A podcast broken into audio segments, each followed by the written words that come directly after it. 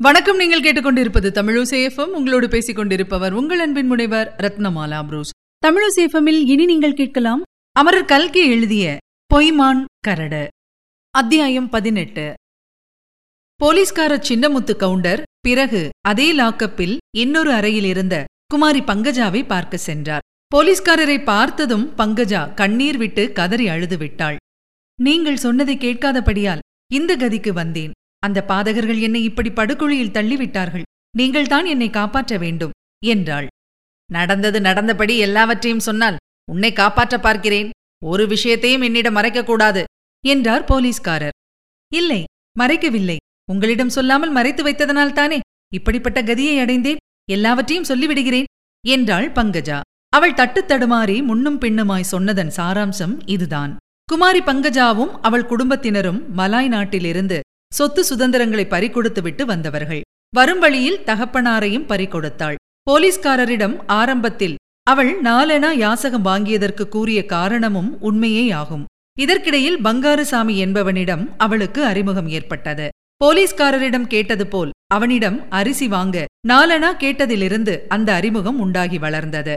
பங்காருசாமி அடிக்கடி உன்னை போன்ற அழகும் முகவட்டும் படிப்பும் புத்திசாலித்தனமும் உள்ள பெண் எதற்காக இப்படி பிச்சை எடுக்க வேண்டும்? சினிமாவில் சேர்ந்தால் பிரபல நட்சத்திரமாகி லட்சக்கணக்காக பணம் சேர்க்கலாமே என்று போதனை செய்து வந்தான். அதிலிருந்து சினிமாவில் நடிக்கும் சபலம் அவளுக்கு ஏற்பட்டது. பங்காருசாமி அடிக்கடி அவளை சந்தித்து தூபம் போட்டு ஆசையை வளர்த்து வந்தான். குமாரி பங்கஜா மலாய் நாட்டில் சுயேச்சையாக வளர்ந்தவள்.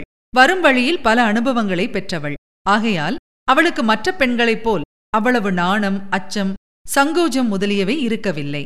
பங்காருசாமி ஒரு சமயம் அவளை ஒரு சினிமா முதலாளியிடம் அழைத்துப் போனான். அதே சமயத்தில் இன்னொரு பிரபல சினிமா நடிகை வந்திருந்தாள். அந்த நடிகை சிரித்தால் அரை பைத்திய மாதிரி இருந்தது. அழுதால் முழு பைத்திய மாதிரி இருந்தது. அவளைப் போல் பங்கஜாவுக்கு சிரிக்கவும் அழவும் தெரியவில்லை என்று கருதியதால் சினிமாவில் சேர்த்துக் கொள்ள முடியாது என்று சொல்லி வருத்தத்துடன் திருப்பி அனுப்பிவிட்டார்கள்.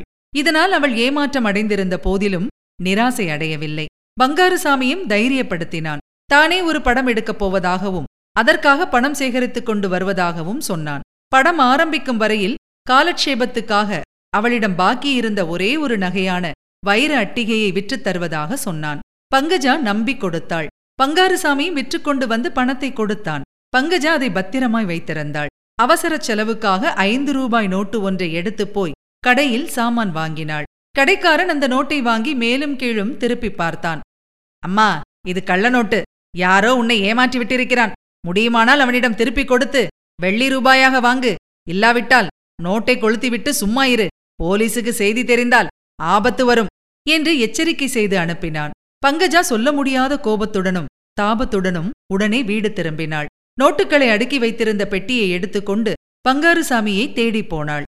வழியிலேதான் முன்னூற்று எழுபத்து நான்காம் நம்பர் கான்ஸ்டபிளை சந்தித்தாள். பார்த்து பேசாமல் போனால் சந்தேகம் ஏற்படும் என்று எண்ணி வழக்கம் போல் பணம் கேட்டாள். பெட்டி திறந்து கொண்டதனால் போலீஸ்காரரின் சந்தேகத்துக்கு உள்ளானாள்.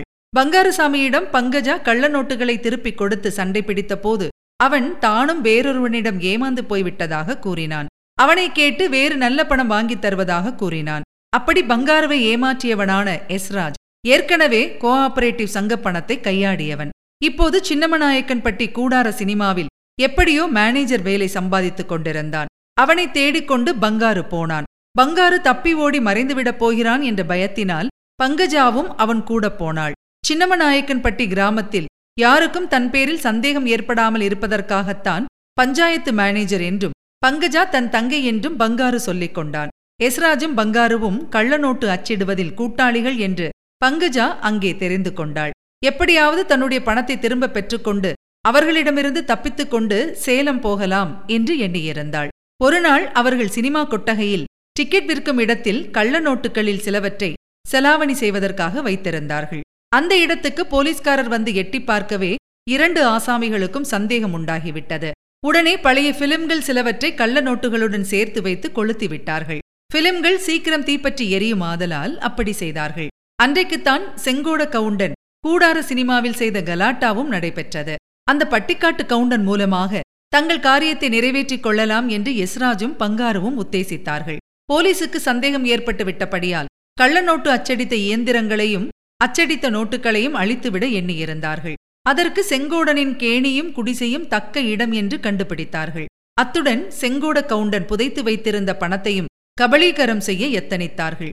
இதற்கு உதவி செய்யும்படி குமாரி பங்கஜாவை கேட்டுக்கொண்டார்கள் அவள் உதவி செய்து அந்த பட்டிக்காட்டானை தன் மோகவலையில் ஆழ்த்தி வைத்திருந்தால் காரியம் கைகூடிவிடும். அவளுக்கு சேர வேண்டிய பணமும் கிடைத்துவிடும். அத்தோடு எஸ்ராஜுக்கு சென்னையில் சில சினிமா முதலாளிகளை தெரியும் என்றும் அவர்களிடம் பங்கஜாவை அழைத்துப் போய் சிபாரிசு செய்வதாகவும் வாக்களித்தார்கள். அவர்களுடைய துர்போதனைக்கு பங்கஜாவும் சம்மதித்தாள்.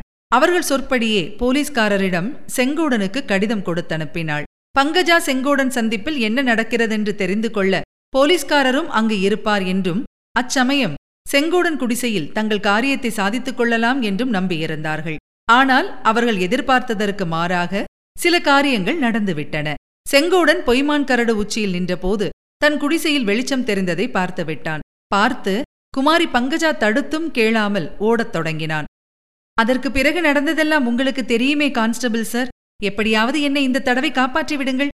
இனிமேல் இப்படிப்பட்ட போக்கிரிகளின் அருகிலும் போவதில்லை. பிச்சை எடுத்தாவது பிழைத்துக் கொள்கிறேன் என்று சொல்லிவிட்டு குமாரி பங்கஜா மறுபடியும் விம்மி விம்மி அழுதாள். அவள் அழுகையை நிறுத்தும்படி செய்வதற்கு போலீஸ்காரர் மிகவும் பிரயாசைப்பட வேண்டியிருந்தது. இதுவரை நீங்கள் கேட்டது அமரர் கல்கியின் பொய்மான் கரடு. வழங்கியவர் உங்கள் அன்பின் முனைவர் ரத்னமாலா புரூஸ். மீண்டும் அடுத்த அத்தியாயத்தில் சந்திக்கலாம். இணைந்திருங்கள் மகிழ்ந்திருங்கள். இது உங்கள் தமிழோசேஃபம் இது எட்டு திக்கும் எதிரொலிக்கட்டும்